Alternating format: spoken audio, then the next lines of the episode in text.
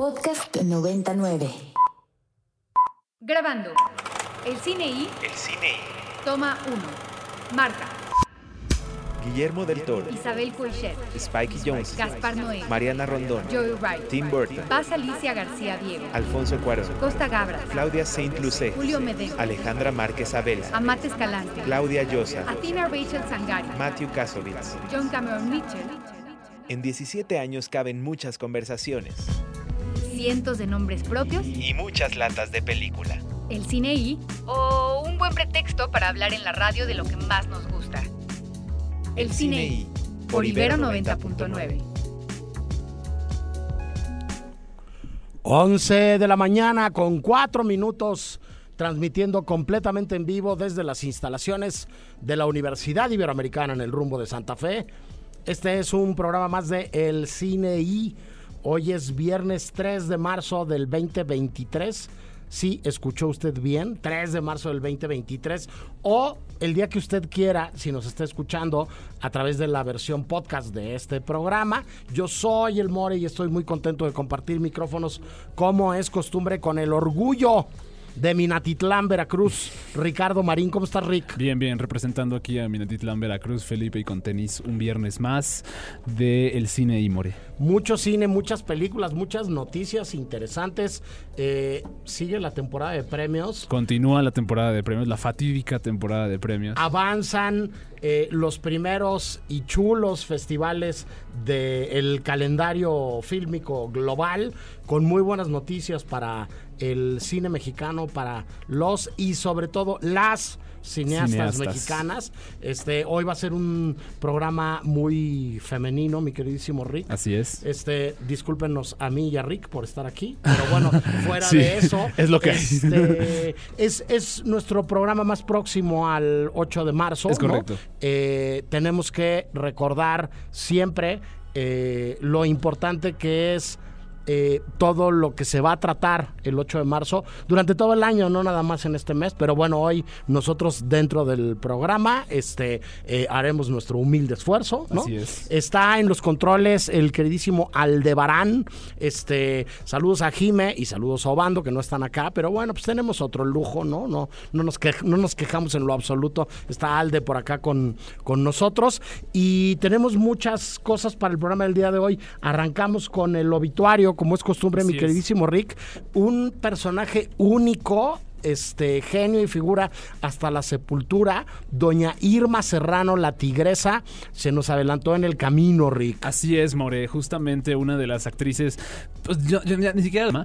Irma Serrano no solo es una actriz, no solo es una cantante, no solo es una política, sino que es como un emblema de la cultura popular mexicana de los 60, de los, desde los años 60, 70 para acá, justamente, ¿no? Es- especialmente en los años 70, que fue cuando tuvo esta, este surgimiento a través de sus papeles en películas, pues de serie B mexicanas, tipo las de René Cardona Jr. Justamente, de hecho, estaba leyendo que se llama La Tigresa, justo por una película de René Cardona Jr. De 1973. que se llama La Tigresa, la película, justamente, ¿no? De ahí su apodo. Eh, y justo te comentaba, por ejemplo, que yo cuando era más chiquito, como a, a finales de los 90, principios de los 2000, yo me acuerdo como... em, como la tigresa Irma Serrano estaba en todos los noticieros, siempre había como una noticia alrededor de ella y de un día para otro justo dejó de, dejó de aparecer en los noticiarios porque ella misma decidió mantenerse alejada ya de los reflectores, de la vida pública y decidió dejar esa vida atrás y más bien dedicarse a la tranquilidad en, en el ocaso, digamos, ¿no, More?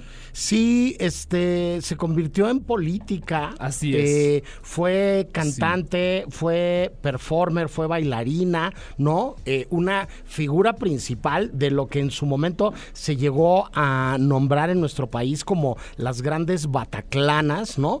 Este, eh, que además eh, la llevó a ser empresaria teatral, ¿no? Este es, es eh, conocido de todos que uno de los teatros más emblemáticos del centro histórico, el Teatro Frufru, fue Sí. de su propiedad. Así ¿no? es, así es. Este, y se relacionó con el mundo del poder y de la política de muchísimas maneras. En, en tiempos en donde no se ventilaban este tipo de cosas. Ella se atrevió a decir en una autobiografía que había sido amante de un presidente de la República. Este, hay un montón de leyendas urbanas alrededor de, de su figura, una casa gigantesca que parecía una tienda de antigüedades, decían los que la conocieron en Paseo de la Reforma, ¿no? En la parte de las lomas, donde dicen las malas lenguas también, no es algo que tengamos nosotros este, eh, pruebas fehacientes de ello. Está la cama de la mismísima Carlota, ¿no? Este, toda una leyenda interesantísima alrededor de la figura de, de, de, doña Irma Serrano, que este, lo mismo hacía películas con El Santo y Blue Demon, ¿no? Que es como de lo primero que se volvió muy, muy visible de su carrera, a obtenía su sobrenombre de esta película que tú mencionabas o volvía célebre una canción como la, la, Martina, ¿no? Este, que ya platicábamos también en la preproducción. Es, es como toda una narrativa completa que daría para una este, eh, serie de televisión en nuestros días. Claro, o también salía en adaptaciones de novelas bastante más serias, como, como esta novela de Emil Solá, que se llama Nana. Justamente, es una, otra de, sus, de las grandes películas que ella, que ella hizo en su carrera.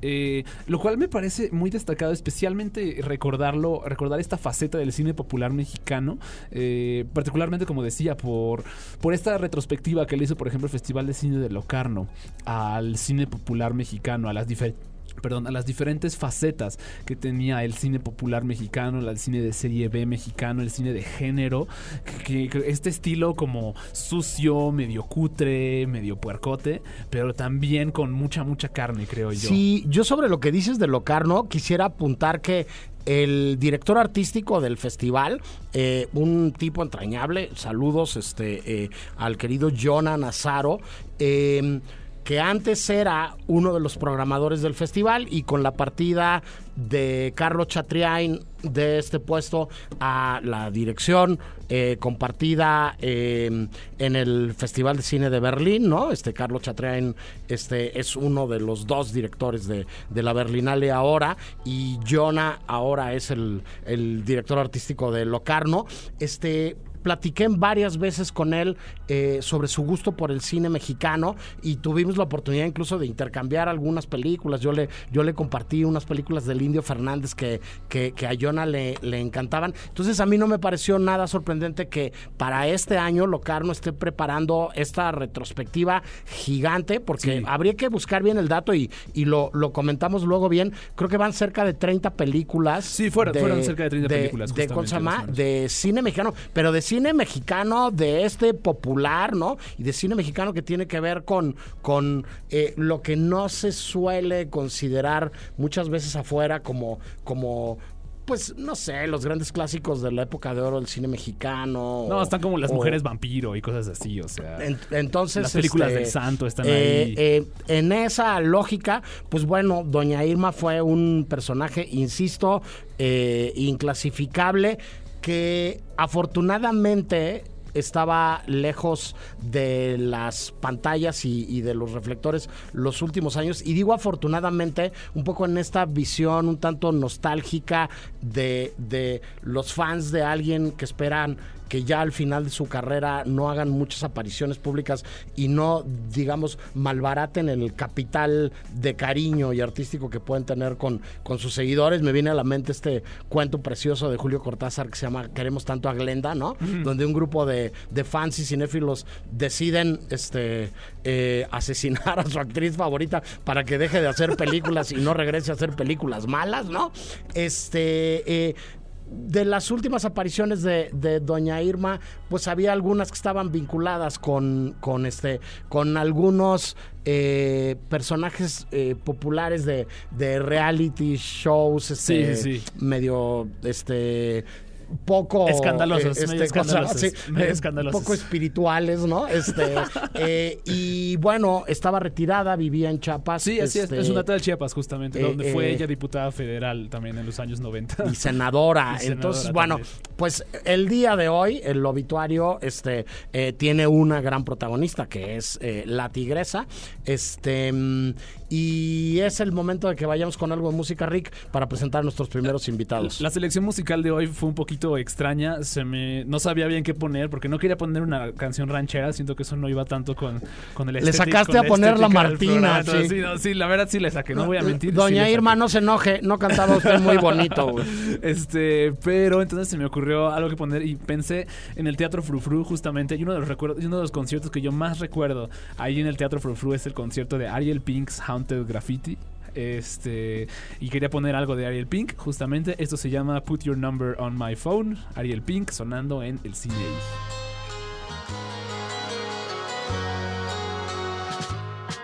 ¿Qué acabamos de escuchar, Rick? Escuchamos Put Your Number in My Phone de Ariel Pink. Te digo que fue una selección un poquito rebuscada, no sabía qué poner y puse alguna de un concierto memorable que hubo en el Teatro O sea, Frufru. ¿tú escuchaste esto en vivo en el Teatro Frufru? No, esta canción es muy posterior. Esta canción es bastante posterior a cuando Ari- Ariel Pink vino al Teatro Frufru como en el 2010. Ok. 2011. Y esto yo le escuché. Una vez lo vi en vivo Ariel Pink y le escuché. Pero a ver, fue 2018. Voy a yo creo. reformular mi pregunta. ¿Esto sonó en el Teatro Frufru? No, ¡Qué maravilla! Más o menos, más Oh, o menos. bueno, sí, sí, no, más pues, o menos. tu- Podríamos decir algo Tu así. capacidad de conexión me parece fantástica. Sí, entonces, por, por eso fue que hice la, hice la Me conexión, parece santa- justamente. fantástico. Bueno, pues nada, eh, le damos la bienvenida a nuestros primeros invitados del programa el día de hoy. Eh, Sandra eh, de Silva, cinefotógrafa, docente, divulgadora, un montón de cosas más. ¿Cómo estás, Sandra? Muy bien, muchas gracias. Súper feliz de estar aquí con ustedes. Ok, y viene acompañada de Eugenio del Castillo, a quien es el momento triste del programa, mi queridísimo Eugenio. Tengo que ventilar diciendo que fue mi alumno hace algunos años en las aulas de la Ibero. Sí, ¿Cómo estás, Eugenio? Muy bien, todo muy bien. Aquí muy contento de regresar a la universidad. Este, Sandra y Eugenio vienen a platicar con nosotros de varias cosas. Primero que nada, Sandra, de Apertura, una asociación de cinefotógrafas mexicanas que presides. ¿Qué es Apertura? ¿Cómo nace Apertura? ¿Cómo es que se articulan este, todas estas miradas que hoy ya nos resultan como, como más familiares? pero que seguramente no han tenido un camino fácil en, este batallar del cine, Sandra. Sí, como que el camino de las mujeres luego es eh, muy loco, ¿no? Hay unas personas que tienen un camino súper sencillo y otras que tienen un camino súper difícil. Yo fui una que tuve un camino bastante difícil y vi que como que se necesitaba armar una comunidad, ¿no? Yo cuando empecé a hacer cine no veía a ninguna otra mujer alrededor mío en la departamento de cámara y eso como que me pegaba mucho, ¿no? Como que no sentía con quién podía platicar y decirles cómo me sentía porque además yo no estudié en México, estudié en el extranjero, entonces no pude armar esa comunidad aquí. ¿Dónde estudiaste y cómo llegaste a un equipo de cámara en México? Yo estudié primero en Vancouver Film School en 2005 y regresé a México. eh, obviamente muchas puertas se me cerraron por mi género, hasta que una casa productora me dio la chance de entrar, pero en el área de producción y yo quería hacer cámara, entonces fue como que me fui metiendo ahí hasta que logré mi objetivo, que es estar en el departamento de cámara y fui seis años,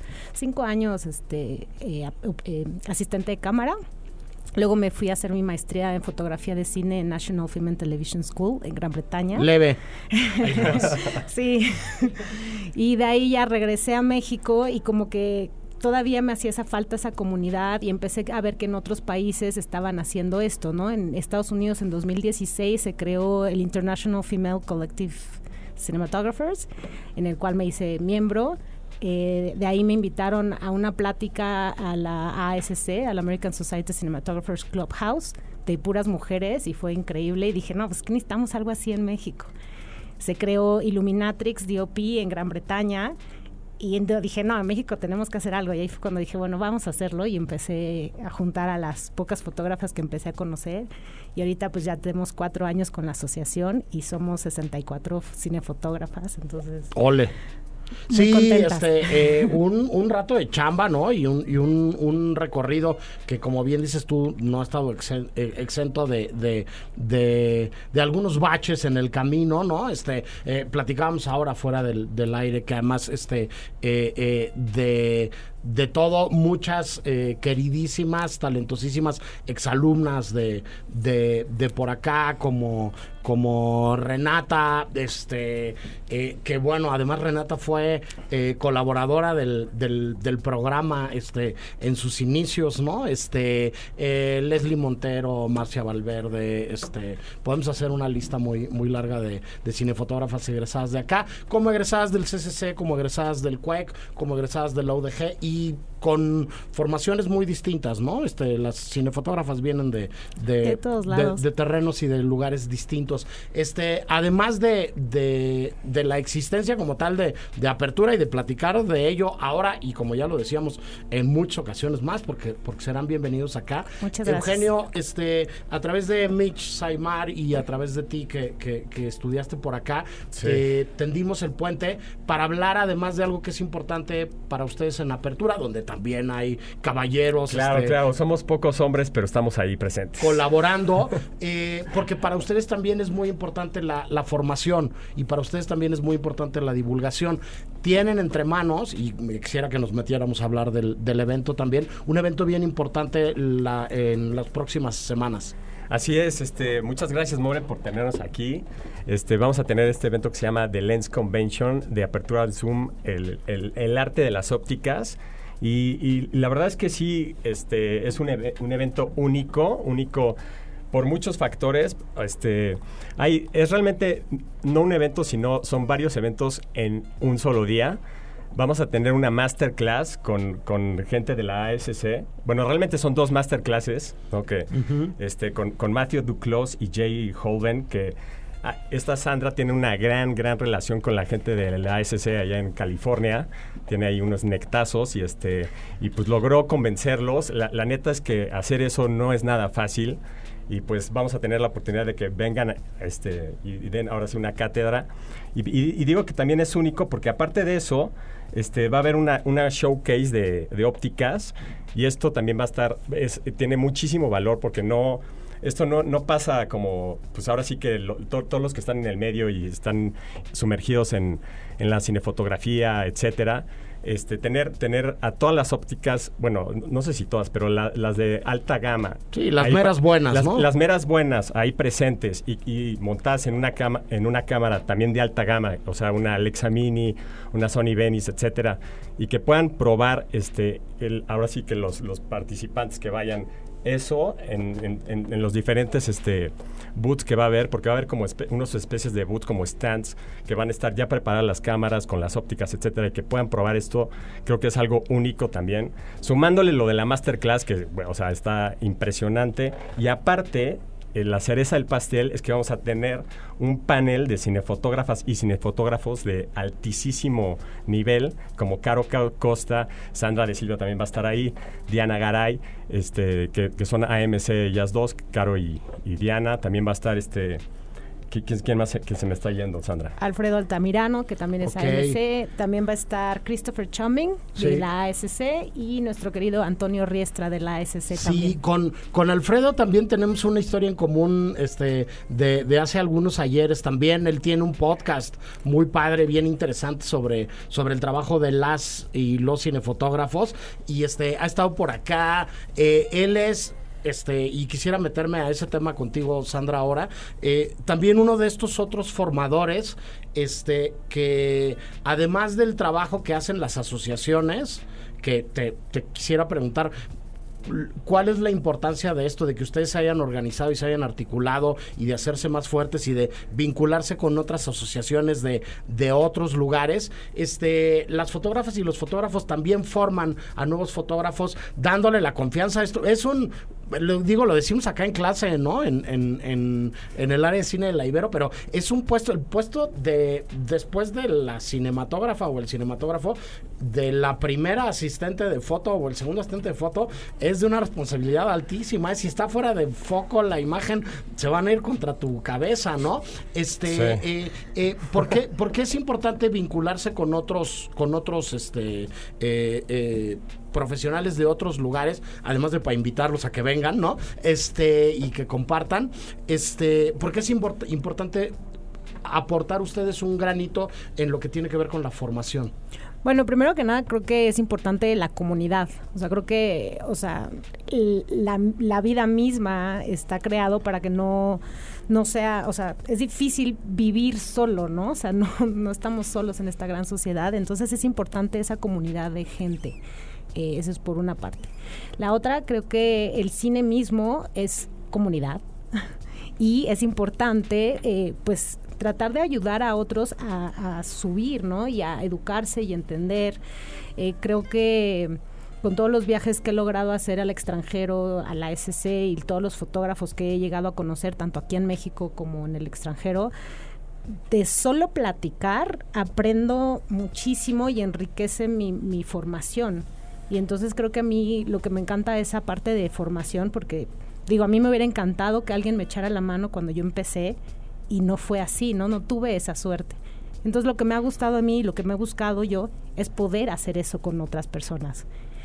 Y pues yo he aprendido muchísimo de Matthew y Jay cada que voy a Los Ángeles y platico con ellos. Dije, no, pues les voy a preguntar que si quieren venir a platicar con la gente acá, ¿no? Y que acá se emocionen y aprendan muchísimo más, porque además el mundo de la óptica es es una locura, ¿no? Sí vamos a tener también, o sea, high-ends, pero también vamos a tener lentes vintage, ¿no? Eh, ahora Rentals está por ahí con lentes vintage y también es una cosa de locura, porque hay lentes que son de 1940 y tienen una calidad increíble y no sé, o sea, creo que... Creo que estaría bien, Sandy, este, explicar un poco quién es Matthew Duclos y Jay Holden para los que no sepan. ¿Quiénes son?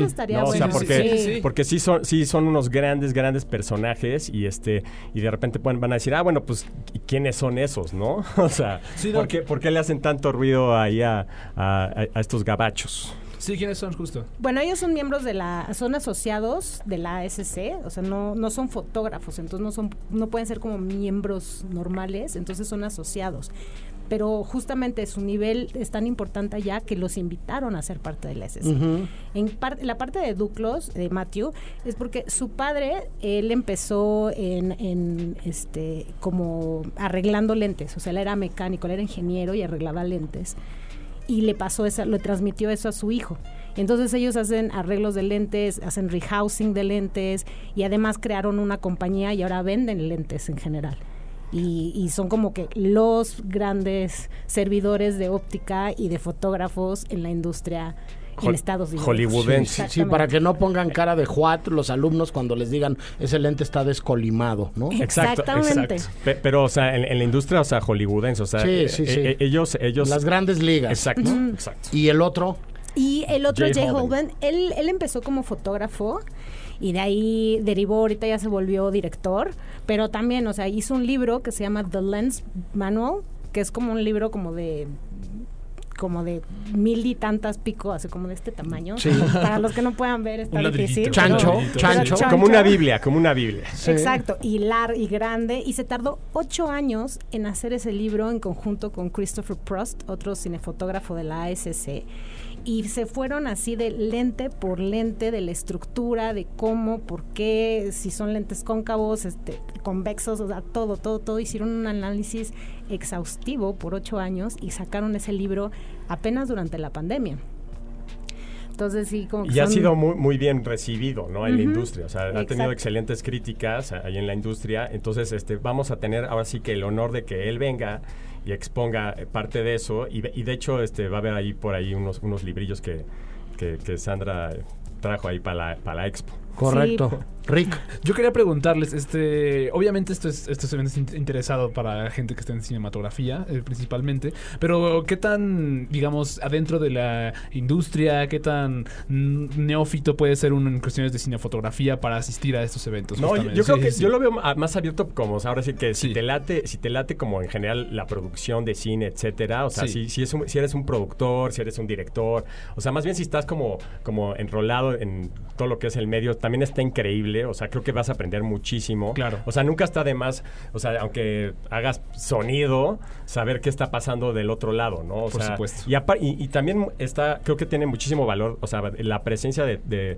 de todas las marcas, porque va a haber este, presencia de marcas, o sea, de, de representantes de marcas y también de representantes de, diferentes casas de renta, ¿no? o sea, porque también no, no hay que, eso no lo mencionamos, pero, pero también este, muchas casas de renta están involucradas aquí apoyando, más que nada también para, para las cámaras, e- etcétera, o sea, van a estar, o sea, desde, ya sabes, este, pues la- las, las, las grandes, medianas, etcétera, a- a- apoyando, o sea, desde CTT, CTT, FD. Revo, etcétera, etcétera. Sí, este, ¿cuándo y dónde puede ver la gente información sobre el evento? Es el 18 de marzo, que es sábado, y nuestra página se llama thelensconvention.com. También pueden ver información en nuestras redes, como es eh, en Instagram es Apertura, que es como el show que es de nosotras, y Talleres Apertura. También tenemos un Facebook y también tenemos un mailing. Exacto, exacto. Ahí, ahí, ahí pueden ver nuestra información. Yo, yo estoy más como en la parte, es que eso eh, no, no lo dije en mi, en mi presentación, eh, más este, a cargo de la parte de, de talleres apertura. Este, entonces ahí nos pueden escribir y, y pues ojalá, y ojalá y les interese porque la neta sí va a estar increíble. Sí, este, para que la gente se interese más, este, échense un clavado y revisen eh, todas las características. Desde luego que esto tiene un costo, pero ya que se dieron la vuelta por acá, este, eh, nos van a correr la cortesía de, este, eh, compartir unas becas a quien conteste una trivia, Sandra. Así es. Vamos a regalar tres boletos a quien conteste en, en nuestro Instagram de Talleres Apertura la siguiente pregunta. ¿Qué es? Ta, ta, ta. Em, ¿Qué cinefotógrafas han ganado el Ariel? Correcto. Y bueno, de, de ahí de... Muy fácil, muy sí, fácil. está fácil. Ahí de, de sorpresa, bueno, de, de ayuda, les puedo mencionar que son cuatro. Ok, tienen que dar cuatro nombres y tienen que ser correctos los Por nombres. supuesto. Este, El Instagram es arroba talleres apertura. Talleres Apertura y decir nada más, este, eh, no es que tenga yo alma de interventor de la Secretaría de Gobernación, pero bueno, es bastante sencillo. Los primeros tres, las primeras tres que contesten correctamente esos cuatro nombres, pues bueno, ya, ya se pondrán en contacto con, con ustedes. Este, Sandra Eugenio, muchas gracias. Que sea la primera de muchas veces que nos veamos por acá. Este, platiquemos de foto, platiquemos de cinefotógrafas, platiquemos de proyectos. Este, la verdad es que sí creemos que aunque falta mucho, se está trabajando y se está trabajando muy bien y se están dando pasos hacia adelante este y se están ganando espacios este eh, por talento por esfuerzo por capacidad y se están pateando algunas puertas que luego hay que patearlas no y hay que hay que a veces entrar sin neces- necesariamente pedir pedir permiso o, o tocar muy suavecito no este vamos a seguir hablando aquí hoy por ejemplo de que eh, regresó la delegación mexicana de la Berlinale con un montón de premios para directoras muy talentosas que se han formado por acá que en Morelia el año pasado el concurso de ficción estaba dominado por voces femeninas, 8 de 10 películas eran eh, de directoras y que esto es parte de, de un impulso y de una inercia que creo que ya no se va a detener. Entonces, este, Claro, exacto. bienvenidos. Además, varias de las cinefotógrafas que es de cuyas películas estuvieron en Berlinale, en Sundance también, en enero, este, son miembros de Apertura, varias de ellas. Sí, sí, y va a seguir como la conversación. Estuvo la semana pasada acá en la Semana de Comunicación de la Ibero, este, la querida Faride Schroeder, este, que eh, es representante de Free the Vid acá en México también y que sé que están vinculados y Sí. están como, como, como articuladas todas estas organizaciones. Entonces, nada, que sea lo primero de mucho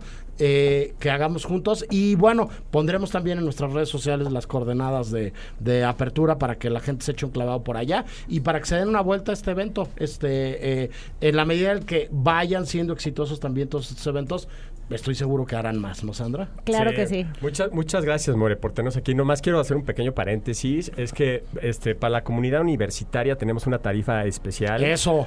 Claro, pues ahí apoyando a la educación. Con, con demostrar, ¿no? Que son eh, estudiantes matriculados, ¿no? Exacto, Así es. exacto. Correcto. Y tú querías hacer una Sí, última nada más quiero hacer la, la, pues, el agradecimiento a todos nuestros sponsors. Primero, Fundación Sebastián, que nos está dando el espacio. Fundación Cricri, que también nos está apoyando. Eh, Genesis, Impulso y Movimiento. Red, Black Magic, La, la Brújula Audiovisual, fun- este, Tico Vision, Cook, Lights. Eh, Fujinon, Sigma, Size, Arri, Grupo Lighting, EISO, Nacho, Nacho y Familia, Cinesónica, FD, eh, Dynamic, eh, Umpec, eh, Amtec, Angular, Contenido Neto, CTT, Revo, Simplemente, Videoservicios, Aura Rentals, Bar Producciones. Muchas gracias. Sin Sí, ustedes no podemos mucho hacer buen esto. amigo y mucho sospechoso común. Este, saludos a Romelia Álvarez hasta Guadalajara y a la Brújula. Nosotros vamos al primer corte del programa del día de hoy y regresamos con más del cine y no se vayan. Muchísimas gracias. Gracias.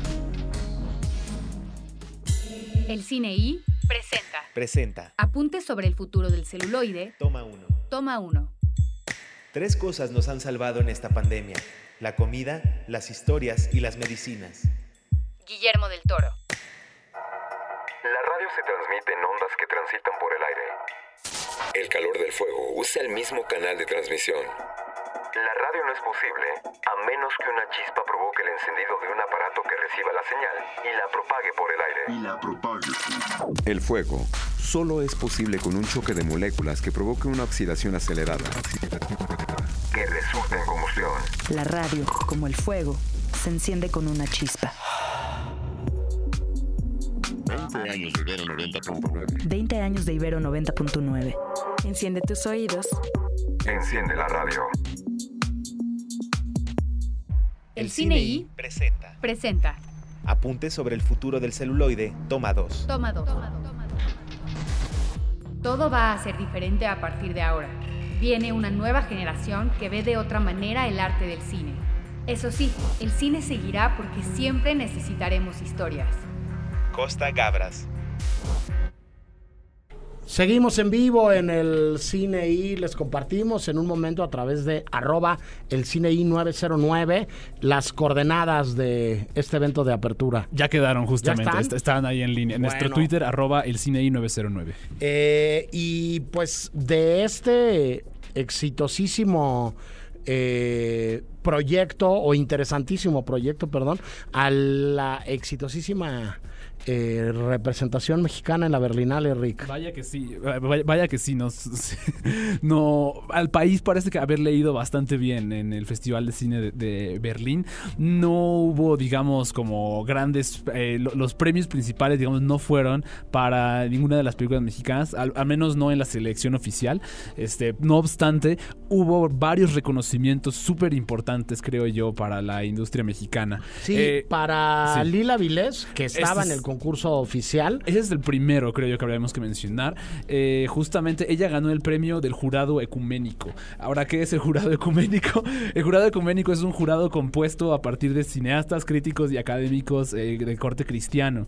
Eh, no obstante, no premian películas cristianas. Lo que Así hacen es. es. que, es que premian películas que hablen sobre la condición humana y que hablen sobre el, el espíritu eh, humano, creo yo. Sí, Por eso, valores humanistas. Ajá, exacto. ¿no? es una es justamente, a diferencia de los otros premios, como que valoran una cualidad muy específica de las películas, justamente. Entonces, eso a mí me parece. Por eso yo siempre digo que es el premio más bonito. Porque es un premio que en el que definitivamente puedes ver una película que probablemente sea muy interesante, en dado caso. Aunque no ganen ninguno de los premios de la selección oficial, ofi- de los premios oficiales de la selección, eh, es muy posible que ganen eh, esta- esto por su carácter también. Habla del carácter de una película. este Correcto. premio. Entonces, sí, Además, Lila de- ganó este premio. además del premio de Lila Vilés, Tatiana Hueso se ganó dos premios. Tatiana Hueso se ganó dos premios. Tatiana Hueso no estaba en la, no se encontraba en la selección oficial, se encontraba en la selección de encuentros y ahí ganó el premio a la mejor directora dentro de esa sección, lo cual ya es un- un- una proeza notable.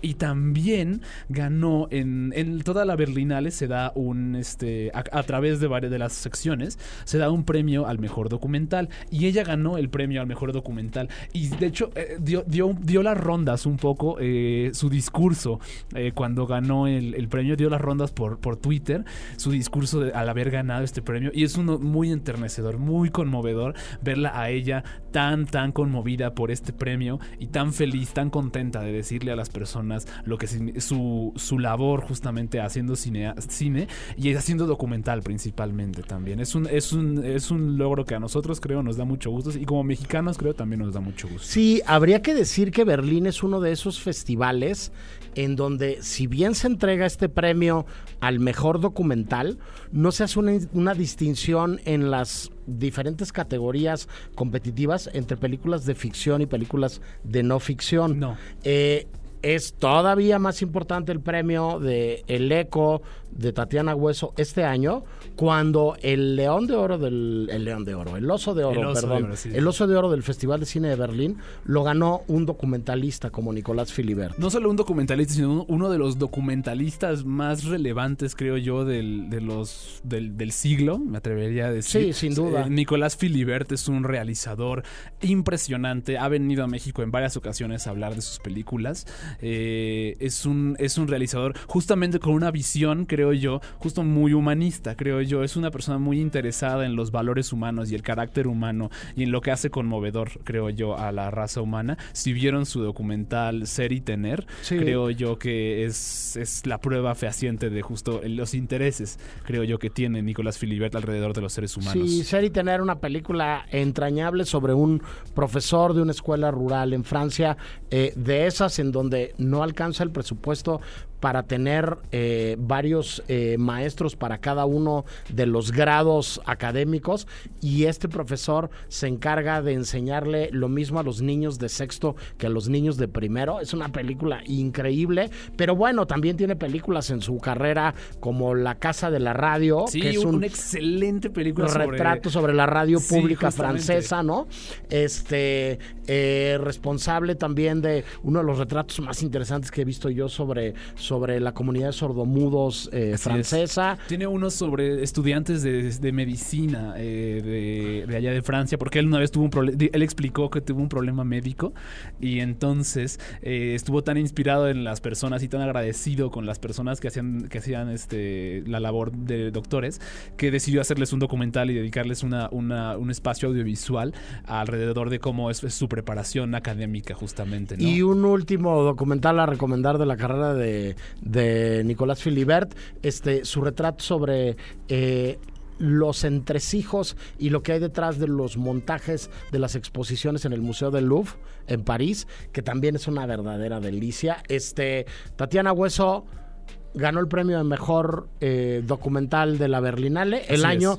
en que Nicolás Filibert ganó la Berlinale con un Con un documental. documental, así Entonces, es. bueno, y finalmente, eh, no menos importante, este, en la sección Generación Plus, Sí. Triunfó otra mexicana. Triunfó la mexicana, la película mexicana Adolfo de Sofía Ausa, este, protagonizada por Juan, Juan, Gar- Juan Daniel García Treviño, eh, protagonista de Ya no estoy aquí. Eh, saludos al amigo productor Alejandro Durán, que fue de los grandes receptores de este, de este premio. Eh, sí, es de, de muchísimo gusto que la- les continúe yendo bien en su propia sección a estas películas. Eh, este fue otro de los grandes, gran- otra de las grandes triunfadoras del Festival de Cine de Berlín en cuanto a México se refiere. Algo que no mencionamos de Totem, también de, de- de otra de las grandes victorias de que tuvo Totem, es que su distribución norteamericana va a estar a cargo de eh, Janus Films. Si No no, si no ubican quién es Janus Films, Janus Films son los, es la distribuidora que está detrás de Criterion. Entonces, es muy probable que tal vez no vea, no, no, no, no me aventuraría a, me aventuraría a decir que veremos la edición Criterion de Totem, pero sí me aventuraría a decir que van a tener mucha incidencia en cuanto a dónde se va a ver en Estados Unidos esta película. Lo cual es importante porque Estados Unidos es un gran público. No solo es porque no quiero decir que sea mejor que se ve en Estados Unidos, simplemente que es un público súper, súper interesante, un público también muy, muy nutrido, creo yo, al igual que el mexicano, que entonces le dará, creo que yo, una vida extra a la película, justamente. Desde luego, y también para eso sirven los festivales. Los festivales sirven para hacer visibles las películas y para que se cierren acuerdos de distribución en diferentes territorios. Entonces, enhorabuena para Lila Vilés. Este, es. Se nos cuecen las habas por ver Totem. Este, insistiremos en ello y en platicar pronto con, con Lila. Lila. Luego, dos cosas interesantes más de, de- del palmarés de la Berlinale. Sí. El premio a mejor actuación, que desde hace años, Rick, ya no se divide en actrices y actores. Es el premio a la mejor actuación. Es Lo ganó una niña de 8 años. Así es, se divide en el premio de la mejor actuación y a la mejor actuación de reparto, justamente. Lo ganó una niña de 8 años, Sofía Otero, por la película eh, 20.000 especies de abejas, un retrato español sobre infancias trans, eh, que también creo que es relevante justo por lo que estábamos hablando del 8 de marzo, etcétera, ¿no? Eh, tiene que ver justo con esta representación que tuvo el Festival de Cine de Berlín alrededor de la figura de la figura de la masculinidad, alrededor de la figura de las disidencias genéricas. Eh, tuvo, muchis- tu- tuvo mucha, mucha incidencia. No por nada también ganó Paul B. Preciado justamente un premio en otra de las secciones del, este, del Festival de Cine de Berlín. En la sección de encuentros, justamente, Paul B. Preciado, eh, artista transgénero, ganó Orlando, mi biografía política, por, este, por es- un documental, justamente, ¿no? Correcto. Y Sí. finalmente, el segundo premio del festival en la selección oficial, en la competencia por el Oso de Oro, el Oso de Plata, el premio del jurado, se lo lleva el cineasta alemán Christian Petzold. Christian Petzold, que probablemente sea hoy, hoy como el cineasta alemán. Sin creo duda. yo, ¿no? Él es el cineasta alemán de hoy que está, pues. Cuya, que, que cada película nueva de él, que salen relativamente con relativa frecuencia, se- pero se sienten como un microevento, al menos en el cine, alrededor del cine, en el cine mundial, pues. Cada película desde, desde Bárbara, desde Fénix, desde Tránsito, se sienten como un microevento esas películas. Sí, la más reciente que recuerdo yo es Undine. Undine, es correcto. La previa a esta eh, y ahora se gana que el premio del jurado. Así es, que se llama A Fire. Otros premios rápidos nomás para mencionar es que Angela Schanelek, una directora extraordinaria, también de origen alemán, también otra, otra de las grandes emblemas, creo yo, que tiene, de los grandes emblemas que tiene el cine alemán en cuestiones de cine más, este,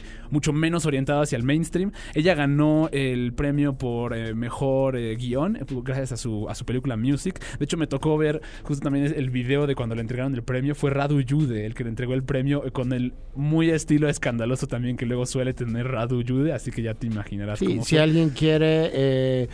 Acercarse a Radu Jude, en Cineteca Nacional sigue estando eh, su película ganadora eh, hace dos años de la Berlinale de título. Sexo desafortunado o porno loco. Exactamente. Eh, Justamente.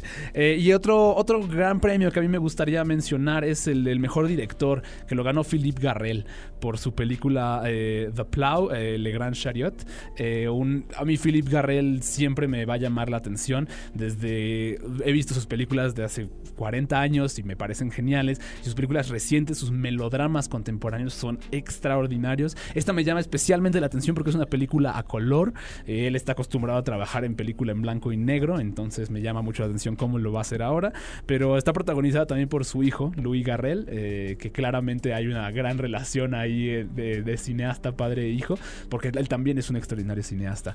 Entonces, eso fue lo que sucedió en Berlín, más o menos, More. Sí, grandes nombres del cine europeo dominando el palmarés de eh, uno de los festivales más importantes y políticos del calendario. Este, dicho lo anterior, vamos con algo de música, Rick. Vamos con algo de música. Yo estoy muy emocionado de ver la nueva película de Christian Petzold, de Christian Petzold, La Fire.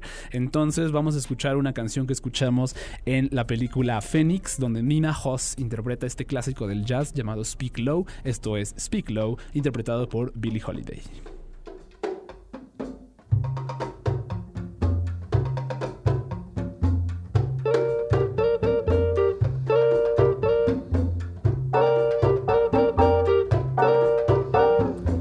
Speak low. ¿Qué escuchamos, Rick? Escuchamos speak Speak Low en la voz de. Billie Holiday, misma canción que escuchábamos, pero interpretada por Nina Hoss en la película Phoenix de Christian Petzold. Eh, probablemente una de mis favoritas, que le- de las que le he visto al, al director. Y emocionados par- por ver su más reciente película A Fire, que ganó el Oso de Plata en el Festival de Cine de Berlín este Ya año. entrados en gastos de recomendar a Petzol, yo recomiendo muy ampliamente Transit. Claro.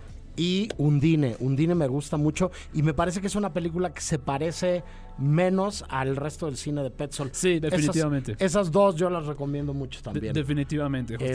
Este, como bien decías tú, una de las voces más interesantes del cine alemán de nuestros días, que ya está produciendo la que sigue, ¿eh? Además, Sí, habría por, que no, por decir, supuesto. sí. No, no se detiene. No es, no es poco prolífico. Él, él- él constantemente está trabajando, justamente, y siempre está haciendo pe- películas este, nuevas. Que curiosamente es difícil encontrar a alguien cuyas películas siempre se sientan como un pequeño evento, pero creo que Christian Petzold definitivamente lo ha logrado. Y al menos desde Transit, desde Tránsito, o no desde antes, desde como Fénix o Bárbara, justamente es que ha logrado como tener esta micro, esta, esta relevancia de este, de este nivel, de este, este microevento justamente que se siente en sus películas. alguien que se va vinculando con, con actores fetiche, ¿no? En este caso en concreto también la figura de Franz Rogowski, Franz ¿no? Rogowski, Nina Hoss, este, justamente. sí. que además se van a convertir en estos grandes actores alemanes que se van a exportar y que se van a, eh, eh, eh, pues no sé, eh, poner debajo de un reflector para el imaginario colectivo global. Sí, ¿no? sí, sí, así es, así ya es. son actrices y actores que dejan de ser exitosos solamente en Alemania y empiezan a hacer proyectos con otras grandes directoras, con, con otros realizadores importantes más allá de, de las fronteras de Alemania, ¿no? Pero bueno, Así es. eh, temporada de premios. Fatídica temporada de premios. Ya, estoy- ya, ya me estoy cansando, amor. Ya, ya, Pues ya estoy- mero, ya mero, Rick. Yo creo Sí, que sí. además la semana pasada, además de lo que ya mencionamos de Berlín, lo que es importante poner encima de la mesa es lo que parecería eh, el hecho de que se subió, dirían en mi pueblo, en caballo de hacienda, todo en todas partes al mismo tiempo, al ganar dos de los eventos de los sindicatos, de los gremios especializados en Estados Unidos, Así es. que perfilan la entrega de los Óscares. Me refiero al premio del sindicato de los productores y al premio del sindicato de los, De los actores. actores. Sí, justamente. Este, en los dos casos ganó todo al todo en todas partes al mismo tiempo. Fue de las grandes ganadoras, sí. En, en los dos casos, en el, bueno, en el caso del, del sindicato de actores, del gremio de actores, el- los SAG Awards, eh, ganaron tres de los, no, perdón, ganaron cuatro de los cinco, Cinco de los, premios. de los seis premios que se entregan esa noche, más de la mitad justamente. Ganaron el premio a mejor actriz en un rol protagónico, mejor actor en un rol coprotagónico y mejor este actriz en un rol coprotagónico también. Ok, que entonces ahí les recomendamos nosotros a ustedes, si quieren ir a la segura, aunque no hay nada que sea 100% seguro, habría que aclararlo. Sí, claro. Pero si quieren ir eh, eh, sintiéndose tranquilos, este, pongan a Michelle Yeoh eh, como mejor, Como mejor actriz, actriz. protagónica, eh, pongan a Jamie Lee Curtis como mejor actriz de reparto. Y a Kei Hui Kwan como mejor actor de, de reparto, reparto. también. Sí, el sí, sí. cuarto, se los adelantamos también, creemos que va a ser Brendan Fraser. Brendan Fraser por su papel en La Ballena probablemente va a ganar el mejor actor eh, protagónico. Otro de los premios que ganaron el sindicato de los actores ahí es el que para los actores sería el de mejor película, que es el de mejor ensamble. ¿no? Exactamente, sí, y el mejor ensamble también lo ganó eh, todo en todas partes al mismo tiempo. Mencionar que Top Gun ganó un premio ahí, ganó el premio ¿Cuál? Del, del mejor, este, mejor eh, digamos, performance, mejor actuación, mejor trabajo por un eh, en- ensamble de eh, stunts, por Ah, un ensamble de dobles de riesgo. Muy bien, yo pensé que ibas a decir el premio de reintegro, ¿no? O No. sea, porque después de todos esos otros, pues ya cuál podría ser el premio El, relevante el de los stunts, de justamente. Top Gun. justamente Y bueno, decir que ya lo adelantamos hace un momento, también ganaron, ¿no? Eh, los Danieles, ¿no? Eh, los directores de esta película. Así es. Este, el premio del sindicato de los productores, que en un muy alto porcentaje, Rick, determina quién es el favorito para ganarse el premio a mejor película en los Oscars. El, ¿no? pre- el premio de los productores, el de los PGA, lo que le llaman el Daryl F. Sanuk eh, premio, el, de- el premio Daryl F. Sanuk por eh, extraordinaria producción, justamente eh, lo ganó todo en todas partes al mismo tiempo y es el que tiene eh, históricamente la mayor eh, correlación con el premio Oscar a Mejor Película. No obstante, como bien dice el excelente axioma de estadística, eh, correlación no indica causalidad. Ok, qué- qué bonita frase. ¿La puedes repetir, por favor? Correlación no indica causalidad. Ok, muy Entonces, bien. justo, no porque, no porque siempre sea así, significa que va a ser así. No, claro. Entonces, podemos esperar, esperar No, una no. sorpresa, pero dudo que las haya, Yo, francamente. yo todavía me acuerdo de lo que pasó el año de Moonlight y La La Land. Entonces, después de que pasó Que- eso, Que no sé si viste en los premios Annie lo que hizo Guillermo del Toro. Eh, Guillermo del Toro junto con su protagonista de Pinocho le tocó entregar un premio y eh, a la hora de abrir el sobre, eh, Guillermo del Toro dijo, y la ganadora es La La Land. Ah, no, esperen. Y dijo ya la, la ganadora de Ah, verdad. pues mira qué Sí, bien. justamente. No. Que por cierto, Guillermo del Toro ganó el premio de mejor producción en los, en los producers. Ganó el Mejor premio a mejor, ¿no? mejor, mejor película de animación. Así ahí hay otro indicador que dice que pues hay otro premio bastante probable para el queridísimo tapatío de Así corazón es. grande. Y así es. Y en documental ganó eh, Navalny, este documental sobre uno de los eh, figuras políticas rusas que fue eh, envenenado durante durante este ah, durante el gobierno de Putin. Que hay una gran correlación ahí también. Durante el gobierno de Putin se han envenenado a más personas de las que se habían envenenado de mucho tiempo. Pero recuerda, eso no indica causalidad tampoco, ¿eh? O Muy, sea, muy buena manera de cerrar, muy buena manera de cerrar estos eh, vaticinios que Sí. estamos haciendo. Somos muy malos adivinos, así Sí, que la verdad es que allá sí. ustedes si nos hacen caso, eh, lo que sí les agradecemos es que nos escuchen y nos acompañen. Bueno, vamos a ir al corte de la hora y regresamos con la segunda mitad del programa de El Cine y del día de hoy. No se vayan. El Cine I presenta Presenta. Apuntes sobre el futuro del celuloide. Toma, Toma 3. Nos estamos dando cuenta de que este cambio va más allá de la manera de distribuir el cine. Está mutando la relación que las películas crean con el público. Paulo Sorrentino. 20 años.